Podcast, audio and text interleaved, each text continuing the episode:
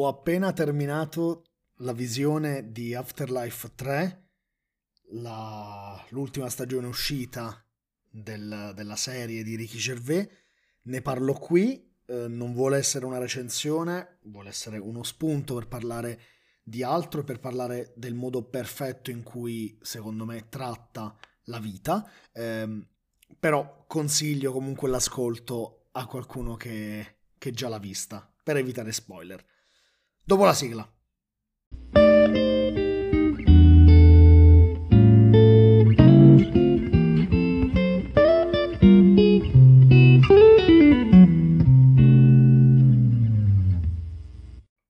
Afterlife, serie di Ricky Gervais, iniziata, eh, uscita per la prima volta all'incirca tre anni fa e conclusa con quest'ultimissima stagione. Ci sono rimasto anch'io un po' male, ma il finale è evidente e molto probabilmente ero l'unico a sapere che sarebbe finita eh, con questa stagione. Infatti mi aspettavo sempre qualche guizzo per il continuo, invece mh, nell'ultima scena dell'ultima puntata è evidente la fine. Ma andiamo per gradi.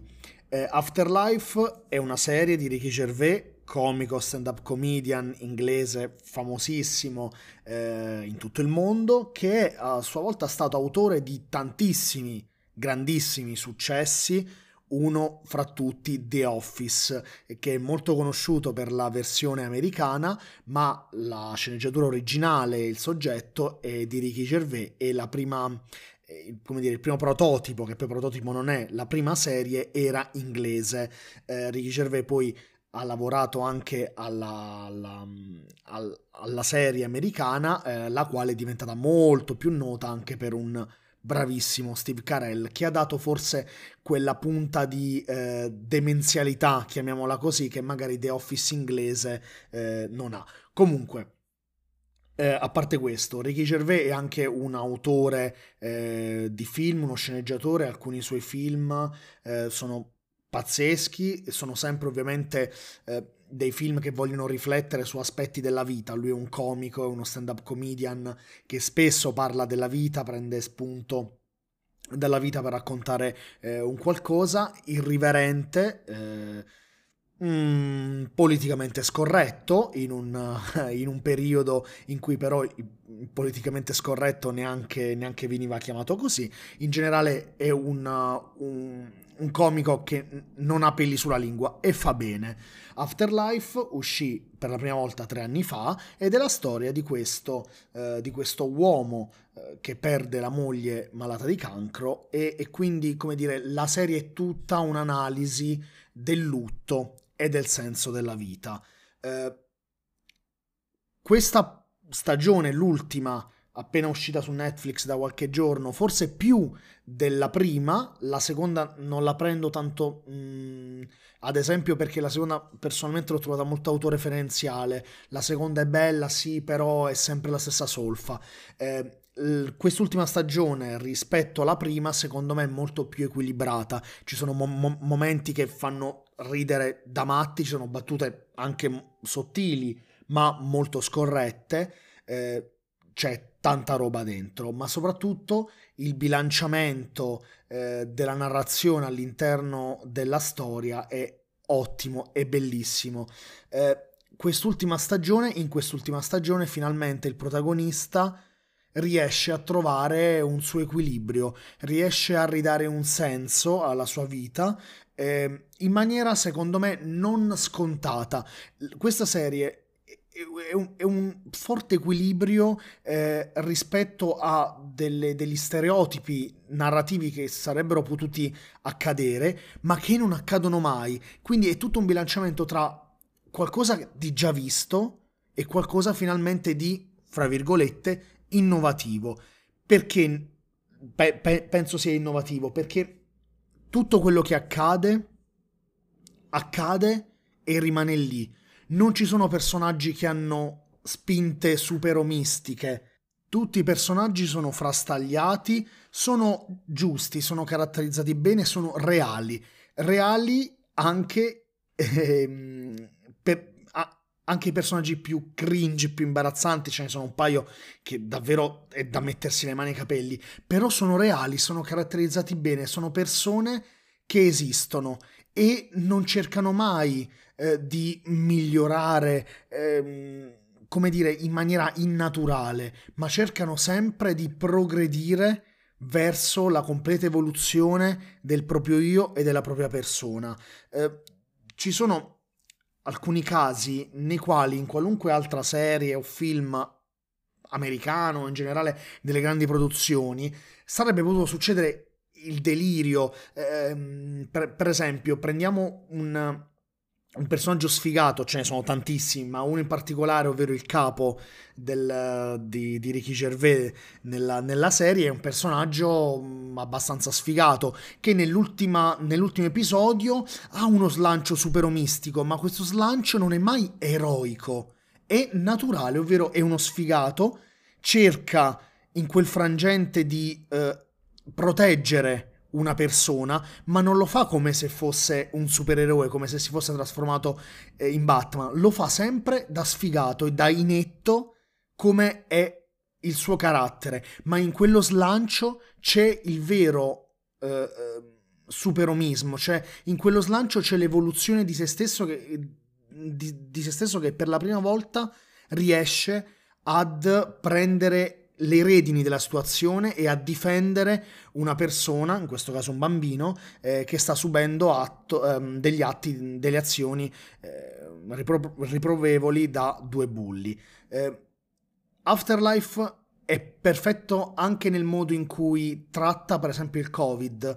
Non, non ci sono mascherine, non si parla di vaccini, anzi no, di vaccini forse si parla, però Eh, non, lo, non, non lo si fa in maniera, come dire, reale, in maniera ehm, realistica, però si parla di coronavirus, si parla di pandemia e si ogni tanto sottolinea come questa pandemia ci abbia cambiato in peggio e abbia fatto uscire eh, alcuni, alcuni elementi brutti, eh, surreali, orribili eh, nell'uomo e nella società. Quindi è una serie che parla della realtà e lo fa in maniera più vera di qualsiasi altra narrazione eh, mainstream, perché lo fa sempre con un tono eh, molto schietto, molto onesto nei tuoi confronti. Non ti vuole mai prendere per il culo la serie, eh, la capisci subito, i personaggi non mutano, si evolvono e anche lui, il protagonista che vive un lutto, non diventerà mai la persona che riuscirà a superare il lutto, non diventerà mai colui che supererà il lutto innamorandosi di un'altra donna, altro... altro... Altro, altro elemento super ricorrente nei film che parlano di lutti, ehm, di mogli, eh, di perdita di, pers- di persone importanti nella, nella propria vita, eccetera, eccetera. Ehm, anzi, proprio l'evoluzione di questo personaggio che passa dall'avere pensieri suicidi a finalmente, nell'ultima stagione, negli ultimi episodi, avere eh, una consapevolezza e la consapevolezza di poter vivere la propria vita nonostante abbia subito una perdita così grande. Questa evoluzione è l'evoluzione reale, bella, che viene riconosciuta dal pubblico. Nei principali siti di eh, recensioni troviamo due voti completamente discordanti. Da una parte la critica eh, ha stroncato questa serie, soprattutto quest'ultima stagione, dandole addirittura un voto tre su dieci. Al contrario, per esempio su Rotten Tomatoes, che è un aggregatore di, di, di recensioni, il giudizio del pubblico è nove virgola tre su dieci. Tant'è vero che ha portato alcuni giornalisti a chiedersi eh, come mai piace così tanto. Ecco, a me è piaciuta così tanto Afterlife e Afterlife tre proprio per la sua onestà, l'onestà di trattare la vita in maniera non finta, non fittizia, non artificiale, trattarla in maniera positiva, per far progredire ed evolvere tutte le persone, per far capire che alla fine della fiera non esistono supereroi e esiste il male e non lo si può cancellare, esiste il dolore e la sofferenza e non lo si può cancellare, ma c'è sempre almeno un motivo buono per vivere la vita. e per tendere sempre ad avere maggiore consapevolezza in se stessi, in quello che ci circonda, in quello che vogliamo e nella nostra vita. Che dire, mi è piaciuto davvero tanto, poi non smette mai di avere quel, quella poesia, quel non so che di poetico eh, nel trattare il dolore e trattare anche il modo in cui i personaggi si muovono all'interno dello spazio. Eh, ci sono appunto battute, alcune delle quali potentissime, che mi hanno fatto tanto ridere, alcune scorrette. Eh, è una serie per certi casi, eh, in certi casi senza peli sulla lingua, perché comunque tratta il dolore non in maniera artificiale, ma appunto in maniera diretta, e tratta il dolore esattamente come lo tratterebbe una persona vera che sta subendo, che ha vissuto quel dolore. Nell'ultima puntata, spero per voi che l'abbiate vista, eh, c'è il protagonista che va dentro, eh, si reca per scrivere un articolo all'interno di un ospedale psichiatrico nel reparto di oncologia, e lì vediamo la vera evoluzione del personaggio, che da nichilista, stronzo, ehm, cattivo, sempre, sempre sul filo della...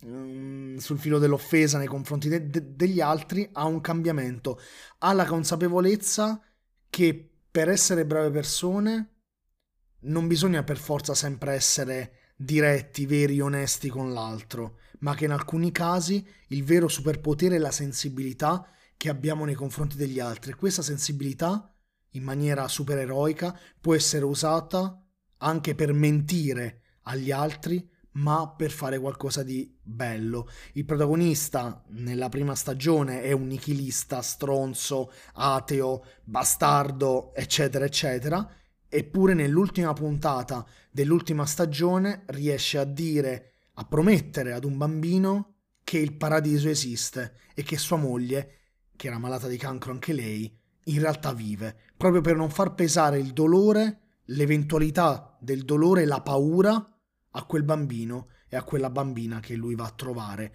nell'ospedale oncologico. Eppure questo cambiamento, questa evoluzione è coerente con un personaggio che si vede cambiato nel corso di tre anni. Tre anni che sembrano davvero sviluppati esattamente come tre anni nostri, nel senso che è una serie che si pone un po' oltre qualsiasi eh, spazio-tempo, però è una serie che, nella quale lo sviluppo del tempo, la temporalità, per me è completamente rispettata. Eh, i personaggi cambiano nel tempo esattamente come sono cambiato io nel guardarla. Eppure è una serie che non lo sapevo appunto che eh, sarebbe uscita quest'ultima stagione, ho recuperato perché mi, mi ci sono sentito legato in questi anni in un certo senso, e quindi quando ho saputo che, che era uscita quella nuova, ho detto ok, andiamola a ripercorrere, e alla fine, dopo aver visto appunto questi sei episodi di trenta minuti, quindi nulla, pochissimo,